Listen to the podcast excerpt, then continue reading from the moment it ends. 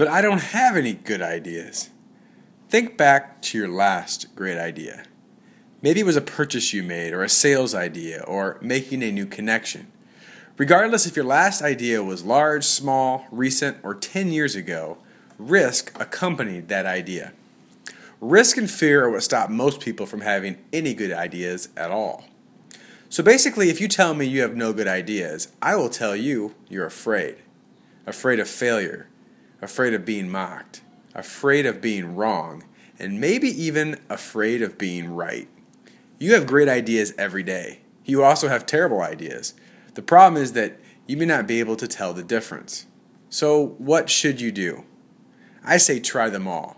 Some ideas will be a total flop, a mess, a complete failure. You will waste time, energy, and effort. You may be embarrassed and beaten down.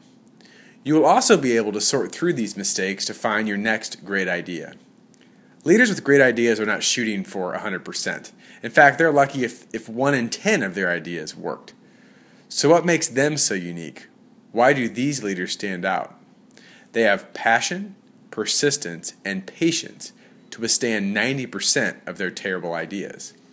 Most people quit after a couple failures, maybe even one. Then they stop trying, stop believing, stop dreaming.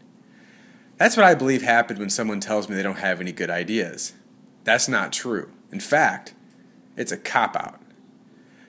Only way you can be out, be out of good ideas is if you're too scared to try them. Don't let fear hold you back from greatness. Dream, imagine, create, then act. Most won't work, but a few will. If you don't try, you'll be just like everybody else who says they don't have any good ideas. When was your last good idea?